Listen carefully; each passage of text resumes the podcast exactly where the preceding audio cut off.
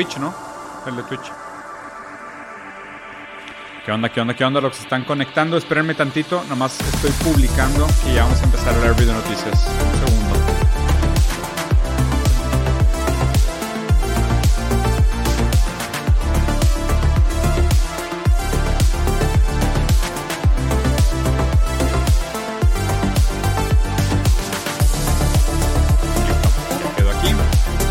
¿Cómo están? ¿Cómo están? Acá. Feliz año, güey. Rusanín, eres tendencia en Twitter. Na- nada nuevo, amigo. Se me hace que o tú eres nuevo o no estás acostumbrado a esto. ¿Qué opinas de que sea el año de Felipe Carrillo Puerto, un socialista? No sé de qué hablas. ¿Qué piensas de la dictadura de Bukele en Salvador? No mucho. Diego, ¿crees que el 2024 será mejor o peor que el anterior? ¿Para quién? ¿Para quién y en qué sentido? ¿Cómo se juzga si un año es mejor que el anterior, güey? Qué complicadas preguntas hacen, ¿eh? Preguntas simples que esconden mucha complicación son bien complicadas. ¿Ganaste el premio el más mamador? Creo que no. Creo que me ganó una chava que se llama La Milusus, que es una chava que se autodescribió como de Milusus. Bájale la música, no se preocupen. Ya vamos a cerrar la música. Ya no la ocupamos. Ya no ocupamos la música, señores. Tranquilos. Ya llegaron. La música nada más estaba en lo que llegan ustedes. Ahora que ya llegaron, no necesitamos música más. Eh, mi micrófono sí se escucha bien. Perfecto. La música está alta. Y la, Diego. Thank you, thank you. Gracias. Sube a tu micrófono, por favor. Le voy a subir a mi micrófono. Mi micrófono ya está en máximo. Esto es lo que... Acá también. Es que sabes que se me hace que porque tenía la música muy alta la gente le bajó el volumen. Ahora súbanle todo porque ya está en máximo acá. Gracias a ti, Diego, esta Navidad me regalé ver Berserk y jugar Elden Ring casi 100 horas ya. De nada. Siento que fui la mejor influencia que has tenido en tu vida, nada más por esas dos cosas. ¿no? Tiene nada que ver con filosofía, tiene nada que ver con pensamiento crítico, no tiene que ver, nada que ver con política. Simplemente porque viste Berserk y porque jugaste Elden Ring, te diré de nada. Eh, tu libro, ¿quieres tu libro? Mira, déjate enseño, güey. Ah, está cerrado, está cerrado, maldita sea, güey. Por aquí tenía los libros de cómo me enamoré de Sofía. Bueno, X están en la oficina de Mau. Déjame ver si puedo sacar uno. Ah. Miren esta joya, Capitán Humano.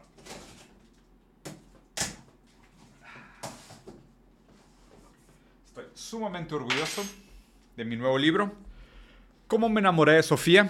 Ya lo pueden conseguir, está en mis, en mis páginas. Ah, mira qué bonito se ve, güey. Está bien chingona la pantalla, güey. Y está bien chida la portadita. Por si les interesa.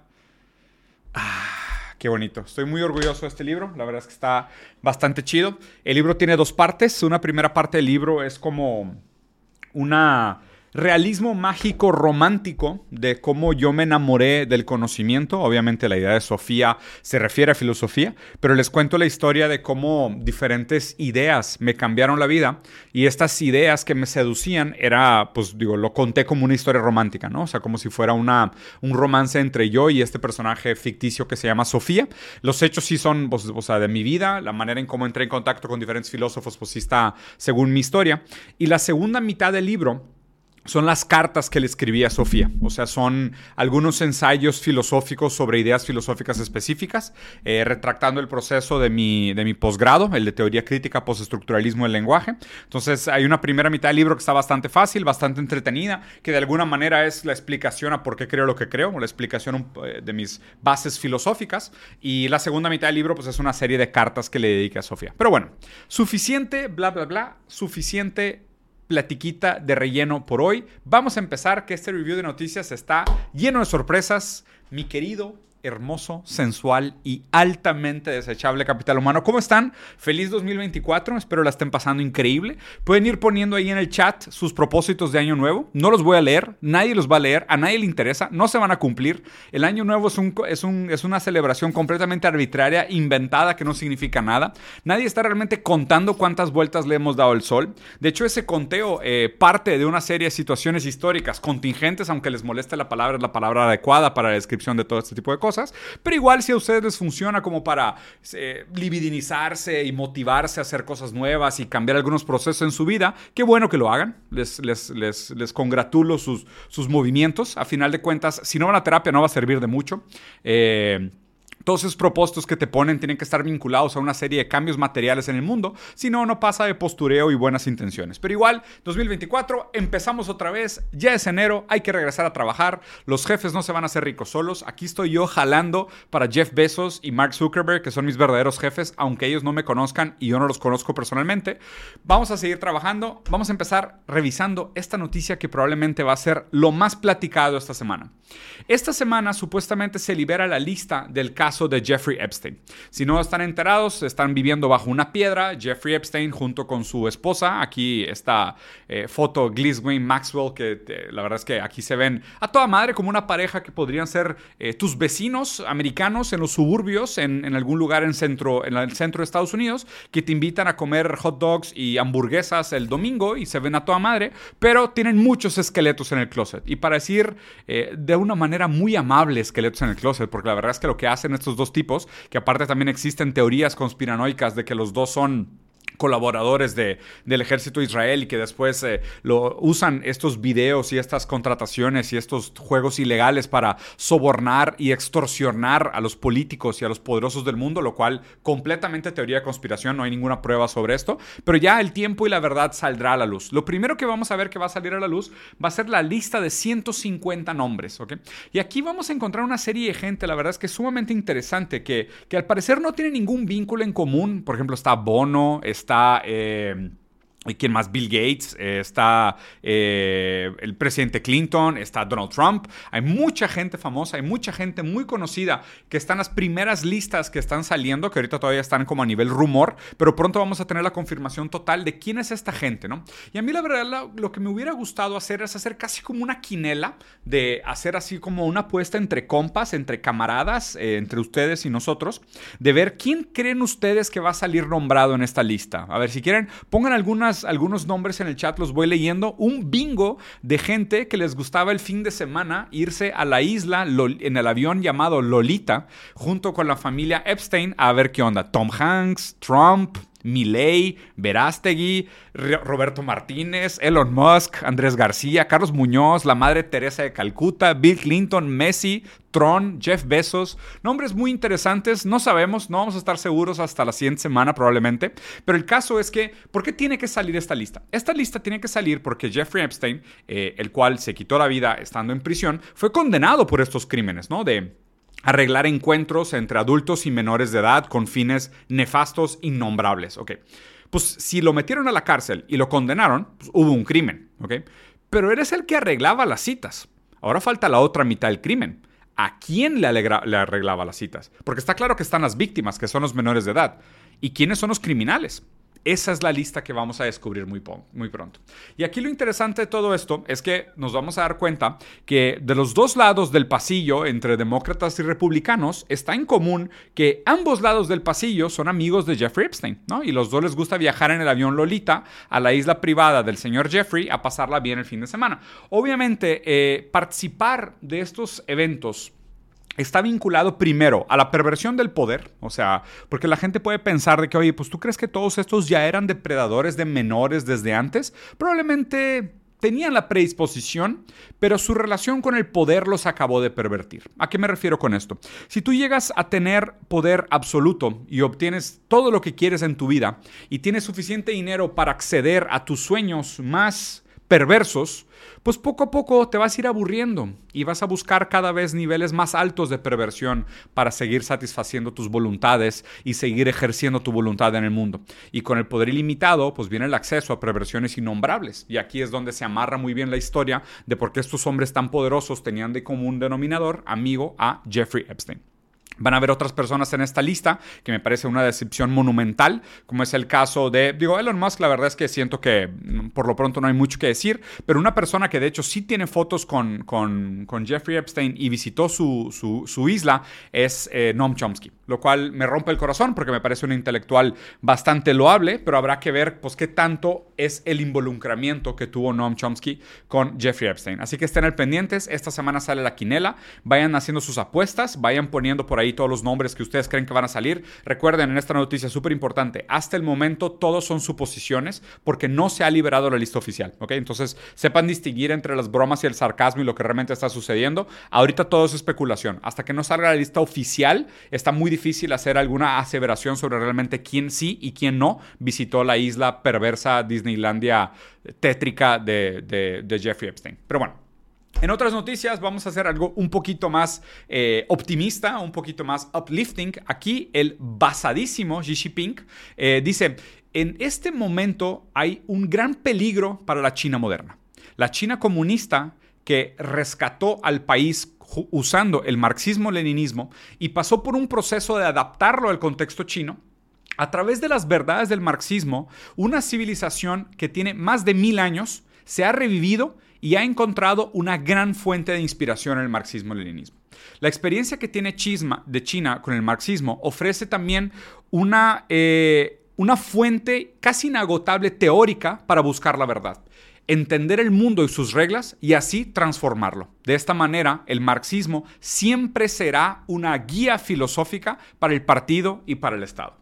Constantemente me salen con estas reclamaciones de que no, China no es comunista, China sí es comunista. Yo no sé qué más prueba quieran. O sea, si ustedes saben más de materialismo dialéctico y materialismo histórico que el propio presidente de China, que por cierto es parte del Partido Comunista Chino, que tiene 10, 100 millones de miembros, que tiene más de 100 años de historia y que aparte está adaptado a las realidades materiales de China, pues a lo mejor tú eres algo así como un overseer del universo de Marvel que tiene como un punto de vista arquimediano donde tienes acceso como a la verdad universal, trascendental y esencial de realidad que que, los otros, nosotros pobres mortales, no tenemos, pero no me canso de darles razón de nuevo una y otra vez de por qué realmente lo que está sucediendo en China es algo que tiene que ser estudiado, analizado y contextualizado.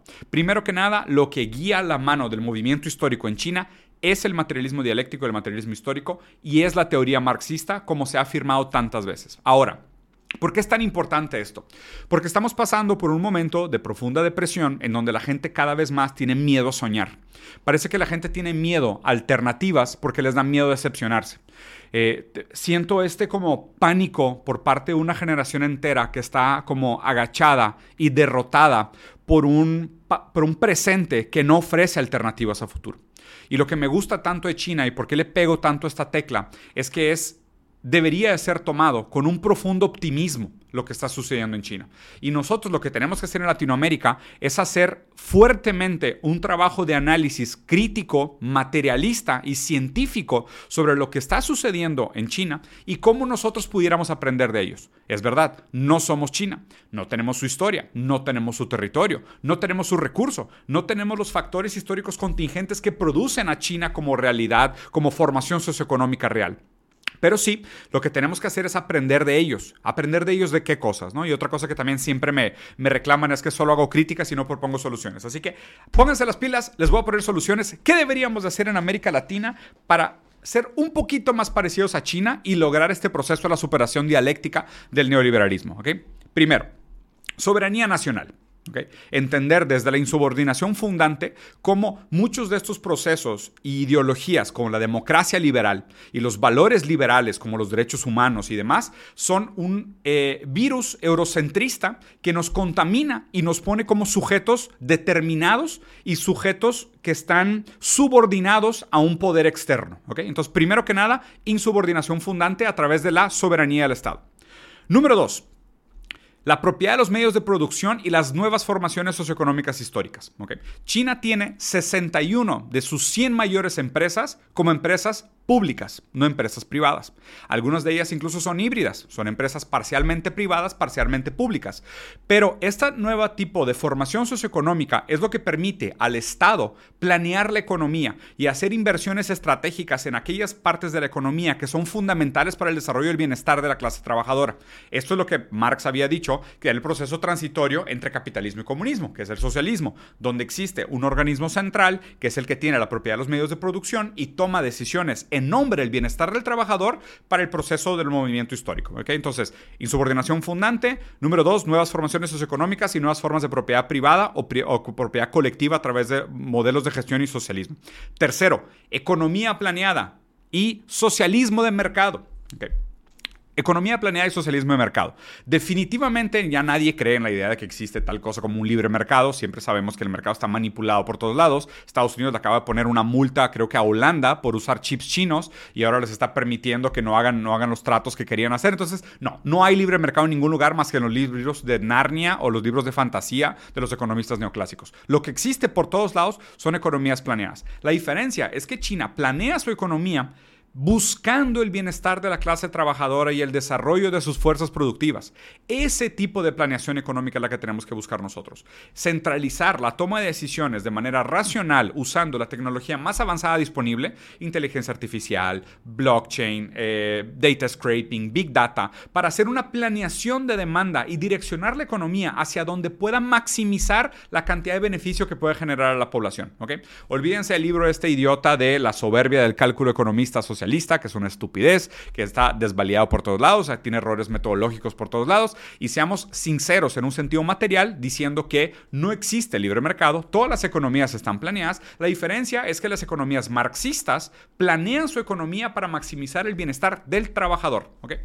Y número cuarto que voy a agregar como fundamental aprendizaje de lo que está sucediendo en China es diversificación de la economía y economías complejas contra economías simples. Este probablemente es el aprendizaje más grande de los fracasos del socialismo latinoamericano del siglo XX, que es, a ver, fueron fracasos, pero hay grandes aprendizajes. No quiere decir que tengamos que tirar el bebé junto con el agua sucia a la regadera. O sea, don't throw the baby out with the bathwater. Hay cosas que sí son buenas, que sí son eh, loables. Hay que, hay que apreciar muchísimo el trabajo de defensa soberana que tienen países que intentaron el socialismo durante el siglo XX, pero hay aprendizajes muy importantes, como cuál, primero que nada, complejidad de la industria. ¿Por qué complejidad de la industria? Porque cuando tú haces una economía basada en recursos o materias primas o una, o una economía de monoproducto, eres sumamente susceptible al capital internacional, a los embargos económicos que hacen colapsar cualquier intento de soberanía o de nuevo modelo político. Entonces lo que tenemos que hacer nosotros para brincar del, del neoliberalismo a lo que siga, a una superación dialéctica de este estado histórico, es hacer diversificación de la economía. Para lograr esa diversificación de la economía tenemos que hacer socialismo de Estado. No es cerrarnos completamente al mercado, sino instrumentalizar o tratar de guiar las intenciones del mercado hacia el desarrollo de aquellas industrias que nosotros pensemos que son industrias fundamentales para la soberanía y el empoderamiento de nuestros países. En nuestro caso, ¿qué podría ser? Brasil tiene, por ejemplo, la, equivalente a la CFE en México, que es la industria que trabaja con el tema de electricidad y energía, que daba consultoría a nivel internacional, que desarrollaba innovación, ¿no? Tener una industria que pueda trabajar su propio petróleo, que lo pueda transformar, que pueda desarrollar innovación sobre el uso de la materia prima que se, que se produce o existe en el país en donde se está hablando. Si nosotros no hacemos eso y nosotros tratamos de simplemente brincar de capitalismo a comunismo, solo eh, haciendo públicos todas las entidades, sin desarrollar las fuerzas productivas, sin aumentar nuestra competitividad contra el mercado internacional, somos sumamente susceptibles a que lleguen con un par de embargos, te cierran la economía y quiebras. Y luego toda la gente va a decir, ves, es culpa del socialismo. Entonces, estos son cuatro aprendizajes bastante simples, bastante rápidos, que me parecen importantes para mantener viva la esperanza de que sí existen modelos viables, existen modelos alternativos y existen modelos deseables. ¿Qué tan deseables? Vean esto. Esto es lo que hace el comunismo. Quiero que cada vez que la gente piense en comunismo, vean esta imagen tan bonita. Este Skyline que podría salir de un GTA 10, donde superamos la distopia del, retro nostalgia futurista de regresar eternamente a Miami Vice, porque en los 80s todavía había optimismo de que todo el mundo podía ser un policía y tener un Ferrari, lo cual les reto a encontrar un policía que esté en un Ferrari que no haya sido robado o encaucado o donado por su narcotraficante favorito. Pero realmente esta ciudad sí parece sacada de un GTA 10 y esto es el comunismo. Esta es la foto del comunismo hoy. Y es más, si quieren buscar la foto del capitalismo hoy, vayan a buscar fotos de Detroit, de Haití y recién agregados a la lista de los barrios pobres de Buenos Aires. Esas son las fotos del capitalismo de hoy. Las fotos del comunismo de hoy son esto. Esto, capital humano, son lo que logra el comunismo del siglo XXI, que es lo que deberíamos estar platicando todos. Y voy a aprovechar para hacer otra recomendación y pueden voltear a ver mis nalgas otra vez durante un segundo. Ah, vean esta maravilla. Este libro lo llevo leyendo bastante tiempo ya. Pueden ver aquí por la cantidad de notas y apuntes y no sé, güey, está todo lleno de subrayado y la verdad es que yo sí rayo mis libros. Lean esto, háganse un favor. Esto es probablemente el mejor libro que leí en el 2023 y que sigo leyendo en el 2024. Vayan a buscar China, Socialismo del siglo XXI del maestro Elías Rabur y Alberto Gabriele. Está disponible tanto en portugués como en inglés y probablemente Santiago y yo este año nos demos la tarea de traducirlo al español, porque la verdad es que es un libro fundamental para entender las condiciones materiales reales de lo que está sucediendo hoy en día. Y bueno, para terminar... Eh, el tema de China, vamos a pasar ahora a Israel, que la verdad es que sigue sucediendo el genocidio del pueblo palestino a nombre del Estado terrorista, colono, invasor de Israel. No lo, no lo olviden, hay que decir las palabras como son. Gaza, hoy el campo de concentración al aire libre más grande del mundo. Estamos reviviendo el mismo tipo de masacre, genocidio, tortura y dolor humano equiparable a lo que sucedió en los campos de concentración durante la Segunda Guerra Mundial, solo que hoy se está perpetuando en contra del pueblo palestino, fondeado por Estados Unidos y llevado a cabo por el ilegítimo Estado de Israel. Bueno, las últimas noticias es que eh, Israel cruzó una línea muy peligrosa esta semana. Eh, asesinaron a Saleh al-Arrouri, que era la persona que estaba segundo puesto de comando más alto de Hamas. Lo asesinaron en Beirut, en, en Líbano. Y esto la verdad es que es muy complicado por una serie de cosas. Primero, el Estado de Israel haciendo asesinatos en Líbano. Ya no está atacando a los pobres palestinos que nadie quiere y como no tienen ni dinero, ni recursos, ni nada, pues tampoco tienen derechos. Aquí realmente se salieron bastante de su zona de confort y esto podría de hecho escalar más el conflicto. Pero lo segundo que me parece interesante es de que, bueno, ok, mataron a un alto del comando de Hamas. Y, ahora sí van a dejar de matar niños en, Gaza o, o no o lo de matar niños en Gaza era así como un hobby secundario o un efecto secundario ligeramente menos deseable, ¿no? Entonces me pregunto de que, bueno, ok, ya mataron el segundo al comando de Hamas, ¿y ahora qué? ¿Se acaba la masacre, la limpieza étnica? Por supuesto que no. Por supuesto que no, porque el, objetivo es eh, aniquilar la población, es hacer una limpieza étnica, es despojarlos completamente de sus tierras, invadirlos completamente como colonos, apropiarse del territorio legítimamente y mandar los pocos que queden como refugiados a absolutamente todas las zonas que están alrededor. ¿no? Aquí hay otro detalle importante que es eh, Sudáfrica demandó a Israel por, por, este tipo de, genocidio, por el trato genocida del, del pueblo de Palestina. Y adivinen quién es el abogado que escogió Israel para defenderlos en la Corte Internacional.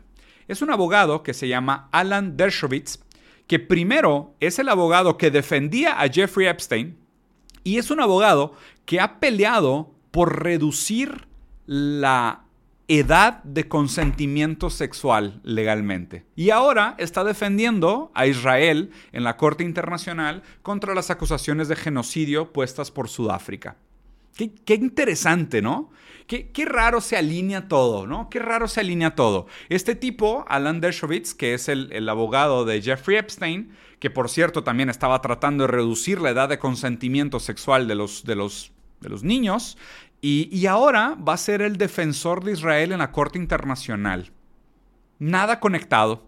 No, supongo que no tiene nada que ver, ¿no? O sea, es como que pues esto suena eh, aleatorio, completamente aleatorio, ¿no? No, no, le veo, no le veo ninguna conexión directa. O sea, no, entiendo por qué Jeffrey Epstein viajando en avión a la isla de Lolita, donde decían que aparte pues, trabajaba para Mossad, extorsionando políticos para perpetuar la agenda sionista en Estados Unidos. Eh, y luego este mismo güey estaba a favor de la reducción de la edad de consentimiento sexual en niños. Y ahora va a ser el, muy eh, honorable abogado que defenderá a Israel las acusaciones de genocidio.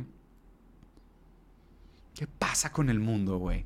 O sea, literal hay que conectar tres variables para llegar a una conclusión horrible, ¿no? Y ahí no acaba. Biden firmó, pasándose por el arco del triunfo al Congreso americano, un, una executive order, un mandato ejecutivo para mandar munición extra automáticamente al Estado de Israel. Sin absolutamente ningún permiso del Congreso. O sea, esta es una ley que no tiene eh, pues el, modo tradicional de democracia y, legislación de la democracia burguesa americana. Además, una guerra profundamente impopular, que cada vez menos gente está de acuerdo, que cada vez hay más manifestaciones a favor de Palestina. Incluso estaba viendo estos, estos días que la cuenta de Twitter del Museo de Auschwitz había perdido 7000 seguidores, ¿no? Y decían de que, oigan, síganos porque hay que seguir generando comunidad para mantener viva la memoria histórica de Auschwitz. Y la gente decía, pues es que, güey, te la pasas posteando cosas apoyando el genocidio de Israel contra el legítimo pueblo, pueblo de, Palestina, güey. ¿Cómo te vamos a seguir? ¿No? Entonces, constantemente la guerra mediática que está perdiendo Israel, eh, porque cada vez es más evidente que estamos viviendo otro tipo de genocidio, una limpieza étnica, y ahora además con todos los, la cola que le pisen y la gente que está vinculada a Jeffrey Epstein, y además el mismo abogado que defendió a Jeffrey Epstein ahora defenderá a Israel en tribunales internacionales, o sea, esto huele como a baño público de gasolinera de carretera interestatal entre pueblos pequeños. Esto huele muy mal, esto huele muy mal por todos lados. No, no, entiendo, no entiendo cómo la gente todavía pueda ver estas cosas y decir, no, no, no, es que es, un conflicto complicado. Y la verdad es que aquí, pues, digo, la verdad es que el, eh, Dios, este, papi Dios heredó esa tierra para los judíos, ¿no? Como decían, era de que una tierra sin pueblo para un pueblo sin tierra. Pero, ah, pequeño problema. Esa tierra ya tenía pueblo. El pueblo de Palestina llevaba años ahí. Y además, pues Dios no existe. Eh, lo que existen son las leyes internacionales y el derecho positivo. Y el derecho positivo, pues lo están rompiendo por todos lados, porque han cometido crímenes de guerra prácticamente de manera sistemática. el número de víctimas infantiles es algo que no habíamos visto en un conflicto bélico histórico. Ah, raza. Pero ¿qué pasa con la democracia burguesa? Vean este comentario del basadísimo, eternamente basado, camarada Lenin, diciendo sobre la democracia y la dictadura. Las elecciones, a la burguesía por supuesto, les llaman, les gusta llamarles libres elecciones, iguales, democráticas, populares, porque estas palabras sirven para ocultar la verdad para ocultar el hecho de que la propiedad de los medios de producción y del poder político sigue estando en manos de los explotadores y que por lo tanto no puede hablarse de una verdadera libertad, de una igualdad real para los explotados, es decir, para la inmensa mayoría de la población. Es ventajoso y necesario para la burguesía ocultar al pueblo el carácter burgués de la democracia moderna, presentarla como democracia en general o simplemente como democracia pura. Y aquí se explica exactamente por qué Joe Biden puede, de la noche a la mañana, pasar un mandato ejecutivo no popular, no democrático, ni siquiera legal, o sea, legal en el sentido tradicional de la palabra, sino que como estado de excepción, y hacer lo que él quiera. ¿Por qué? Porque la democracia, que se nos olvida que no es democracia en un sentido esencialista, trascendental, como palabra pura que tiene una sola definición que era odiada por los griegos, también odiada por los helénicos, no, pues esa democracia pura, esencial, que vive idealísticamente en la cabeza de los, de los, de los, de los bobos, eh, pues no es tal cual democracia, sino que es democracia burguesa. ¿A qué se refiere con democracia burguesa? Al hecho de que existe una simetría de poder gigantesca del efecto que ejercen los capitalistas y los proletarios en las decisiones democráticas. El dinero manipula la política. La democracia que tenemos nosotros es una democracia que está manchada completamente por los intereses del capital y está lejos de defender los intereses de la clase trabajadora. En Estados Unidos el claro ejemplo es que, pues digo, hay una pandemia de gente adicta a opioides en las calles, hay una pandemia de farmacodependencia, hay un, detalle exacerbado, de un problema exacerbado de gente eh, indigente viviendo en la calle, mientras existe un sobre oferta de departamentos vacíos, ¿no? Pero el gobierno americano, en lugar de tomar decisiones para favorecer el bienestar de la población, que es lo que debería de hacerse en un sentido no sé, positivo, incluso normativo la democracia, pues no. Lo que hace la democracia es firmar a puertas cerradas contratos con mineras canadienses, firmar a puertas cerradas eh, ayudas monetarias para la, la limpieza étnica del pueblo palestino. Eso es lo que hace realmente la, la democracia burguesa. No defender los intereses de la clase trabajadora, sino defender los intereses de la clase capitalista y de la clase política, que a fin de cuentas aquí pues acaba funcionando igual. Cerrando el capítulo de Israel y de Estados Unidos, vamos a dejarlo a un lado. Eh, esta semana sucedieron dos cosas muy interesantes en Corea del Sur. Eh, Temporalmente hablando, la primera que sucedió es que un, el actor, eh, este muy famoso de la película Parásito, no sé si la vieron, que por cierto es una gran película, una gran crítica al capitalismo, especialmente al capitalismo, cómo se vive en Corea del Sur, que también, pues digo, en, este, en esta serie del Juego del Calamar, que por cierto pueden ir a mi canal de YouTube y ahí está el review tanto de la serie Juego del Calamar como de la película Parásito, que me aventé dos reviews como de una hora cada uno de esas dos piezas de contenidos por si les interesa.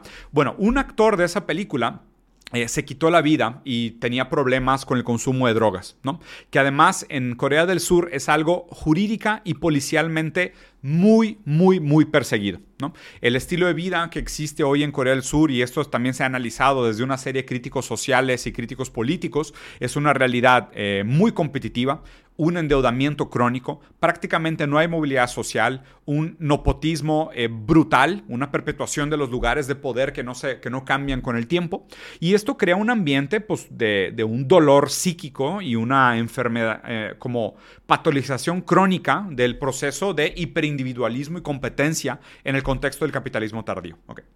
Este actor que se quita la vida es un actor que además participó de esta película, que es una crítica directa a este dolor posmoderno de, la vida en Corea del Sur. Y esto viene seguido de otro acto eh, también pues, bastante preocupante, que eh, la, la candidata al partido centro izquierda de Corea del Sur fue acuchillada en público en medio de una presentación política. Corea del Sur, a fin de cuentas, acaba siendo un de facto protopaís que no acaba de tener una soberanía completa. Y aquí vemos cómo Biden se está atacando de risa de esta, de esta noticia. ¿Por qué? Porque, pues digo, si se van a analizar la historia de Corea del Sur, pues es realmente una base americana militarizada. Eh, el dolor que ha sufrido el pueblo de Corea del Sur en nombre de los americanos es terrible. Eh, se vive mucho esto. Yo el año pasado tuve la oportunidad de estar dos veces en, Corea del Sur, tanto en Busan como en Seúl, haciendo entrevistas. Hay un documental sobre ello. También está en mi canal de YouTube ahí la documentación. Eh, este dolor, este trauma histórico es algo que cargan los coreanos. Y me parece que poco a poco estamos viendo cómo este dolor es evidente en todas sus sus facetas sociales. Es evidente en el K-pop, en la manera en cómo muchas veces aún los, los artistas de la música pop coreana no son dueños de los derechos de lo que producen, sino que los managers son los que se quedan con la mayoría de las ganancias. Además también está este video muy famoso de la chava que, está embarazada y es cantante de K-pop muy famosa y, le, le preguntan de que, oye, ¿a ti qué te gustaría que heredara tu hija de ti? Y ella se pone a llorar y dice, ojalá y herede todo de mí menos mi voz porque, porque es una condena el estilo de vida que tengo. Entonces, el, llegar a ese tipo de, de conclusiones o de actos simbólicos sociales como o sea, quitarse la vida, volverte dependiente a fármacos y a drogas después de haber actuado en una película taquillera a nivel internacional, o ser una cantante reconocida internacional y desear que tu hija no herede tu voz para que no acabe cantante esclavizada como tú, siendo que los dos están en la parte más alta de la pirámide social y los dos tienen un estilo de vida desgraciado, o sea, de verdad desgraciado, condenado. Y además políticamente estar en la oposición en el centro izquierda, que son los sucios socialdemócratas, pone tu vida en riesgo. Nos da una, como una miradita adentro de la realidad surcoreana. Y, y, esto nos debería llevar también a la reflexión sobre el concepto de libertad, ¿no? que, que viene supuestamente de la mano con la libertad financiera.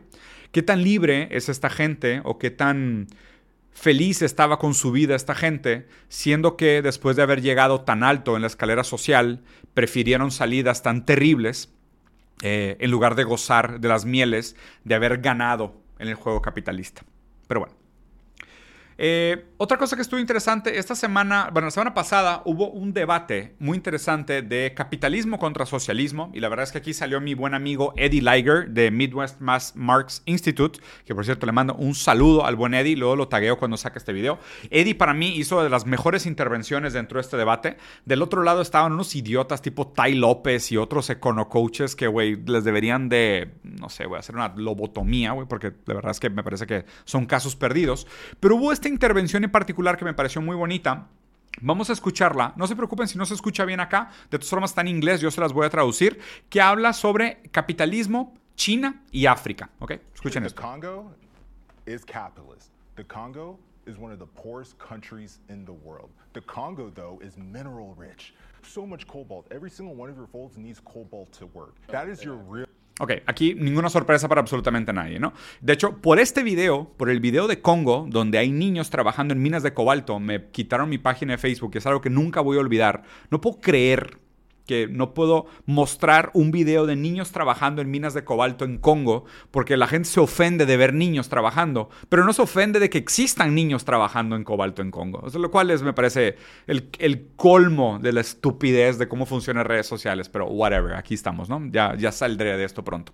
El caso es de que él habla sobre esta verdad de que Congo es un país rico en minerales, pero es un país al cual el capitalismo le ha fallado brutalmente. ¿No? De hecho, el, cobalto de Congo está en prácticamente todos nuestros aparatos electrónicos. Es un tipo de vibranium, ¿no? Lo hice como ejemplo para la generación Marvel que vive en Estados Unidos. Capitalism has not helped the Congo the disorder within the country benefits the capitalists at home. You're African. You know who the new colonizers are? China. Ay, güey, Tai López, güey, aquí la persona más estúpida de la mesa diciendo, uh, si eres africano, ¿sabes realmente quién te preocupa, güey? China. Ellos son los colonizadores que vienen a sacar los recursos de África. Who's extracting resources out of Africa? Ty, I love you. Ty, you're an idiot. Terrible argument. Terrible tu argumento, Tai López espantoso, como absolutamente todo lo que has hecho en toda tu vida. Es una porquería. China is not America. There are clear differences in what America does in the Congo versus what China does. America comes in, they set up military bases. Unmarked airplanes will come into the Congo with multitudes of American military and multiple corporations. Lo que hace Estados Unidos en África es poner bases militares a donde llegan aviones no registrados de múltiples corporaciones a extraer plusvalía de Congo. You know what China does? They come in with intellectuals, with a document signing. Would you guys like to do this trade deal? If you do this, we'll build a mining facility that the state can run and that will benefit your taxes. And you know what the Congo will say? They'll say no. You know what China will do? They make a new deal. Entonces, Estados Unidos llega y pone bases militares, ¿no? Y, y se roba todo y llegan con aviones no marcados. ¿China qué hace? China llega con un contrato y te dice, oye, te voy a instalar una mina que la va a administrar tu estado y ustedes se van a beneficiar además de la recaudación de, impuestos y nosotros vamos a ser parte de la operación. Y África dice, no, no me gusta. ¿Y qué hace China? China se regresa, replantea el contrato de una manera que sea más atractivo para los países africanos y los países africanos, ah, ahora sí, ahora ya me gustó tu contrato, ahora sí le entro. ¿Sabes qué hace Estados Unidos si llega Congo y Congo le dice, oye, no me gusta que te lleves mi cobalto? ¿Sabes qué hace Estados Unidos? Bombas y golpes de Estado, güey. Bombas y golpes de Estado. Y todavía se atreve el imbécil de Tai López a decir, no, y la trampa de crédito china y los nuevos colonizadores son los chinos. Es lo mismo, China también hace imperialismo.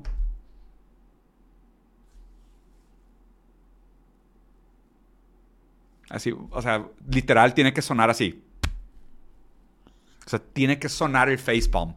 Tiene que sonar el facepalm para que la gente pueda abstraer el significado de la palabra imperialismo a un nivel tan metafísico, alejado de la realidad material, como para que aplique en el mismo contexto lo que hace Estados Unidos o lo que hace China. O sea, no saber distinguir esas dos cosas es no tomarse en serio las nuevas formaciones socioeconómicas y las condiciones materiales reales bajo las cuales se llevan a cabo las relaciones entre países soberanos. Estados Unidos te plantea un contrato, si no te gusta, de todas formas lo hace, nada más que te roba y te pone un golpe de Estado, o quita al presidente que se negó y pone un presidente que le haga caso. China, ¿qué hace? China se regresa y te plantea otro tipo de contrato hasta que llegue a un acuerdo que tú también estés dispuesto a entrarle. Esa, esa es la diferencia. Si para ustedes las dos son imperialismo, al Chile, dejen de usar la palabra imperialismo porque no les ayuda nada. Es, esa es la, ese es el resumen concreto de lo que estamos haciendo acá. Bueno, y para terminar, porque yo lo vi, ustedes también lo van a tener que ver. No voy a decir absolutamente nada sobre esto, pero aquí Javier Milei, eh, la peluca más hermosa del mundo, que ahora está en el poder, con su bastón mágico de iLevel 478, eh, con tres caras de Conan engrabadas en la parte de atrás del bastón, también tiene una peculiaridad interesante, que es un presidente soltero. Sí, sí, sí, a ver, sí, tiene relaciones sexuales con su hermano, allegedly, ¿ok? Pero soltero. O sea, y ser un presidente soltero implica que tienes mucho poder que puedes usar para seducir este, mujeres que se vean atraídas por pelucas exóticas y bastones de perros clonados y anarcocapitalismo, supongo. No, no creo. A ninguna mujer le atrae el anarcocapitalismo, seamos sinceros. o sea, nunca vas a ligar hablando de anarcocapitalismo, compa. O sea, si te puedo dar un consejo de compas, ¿ok? En modo guerra, compa, no le hables de anarcocapitalismo a las mujeres. Es una pésima idea. Pésima, pésima idea. Puedes hablar de tus perros clonados, porque de hecho si encuentras una chica que le gustan los animalitos, chido. Pero si, si llegas a decirle que, oye, güey, ¿sabías que amo tanto a mi perro que lo cloné cinco veces? ¿Y sabías que amo tanto a los animalitos que traigo un mapache muerto en la cabeza? Aún así me parece más fácil de ligar eso a que hablar de anarcocapitalismo. Aquí vamos a ver, este, dicen que mi ley besa tan bien como gobierna. Vamos a, vamos a ver si es verdad.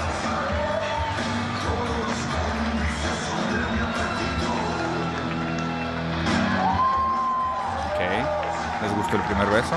Ella viene por el segundo, él se deja, ella abre la boca él hace algo con los labios, ella lo abarza con la mano, hubo bastante lengua ahí.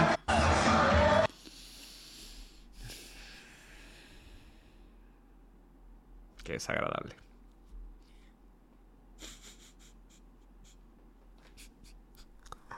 Ay, qué desagradable. Capitán Humano, los dejo con este delicioso sabor de boca. Espero que les haya gustado. Llévense este sabor de boca a beso de mi ley. Para pasar el resto de su semana. Estamos de vuelta. Los veo la siguiente semana. Buenos días, Capital Humano. Ha regresado. Todo va a estar bien. Bueno, no, pero aquí vamos a estar de todas formas burlándonos de lo que está sucediendo en el mundo. Espero les haya gustado. Como siempre, dejen sus comentarios aquí abajo. Eh, compartan, eh, vayan a las páginas de Facebook y piquen a los botones. Nada, es un placer estar de vuelta. Estuve descansando un buen tiempo. La pasé muy bonito con mi familia, jugando los Legos con mis hijos, disfrutando mi casa y un poquito de frío y bastante recalentado.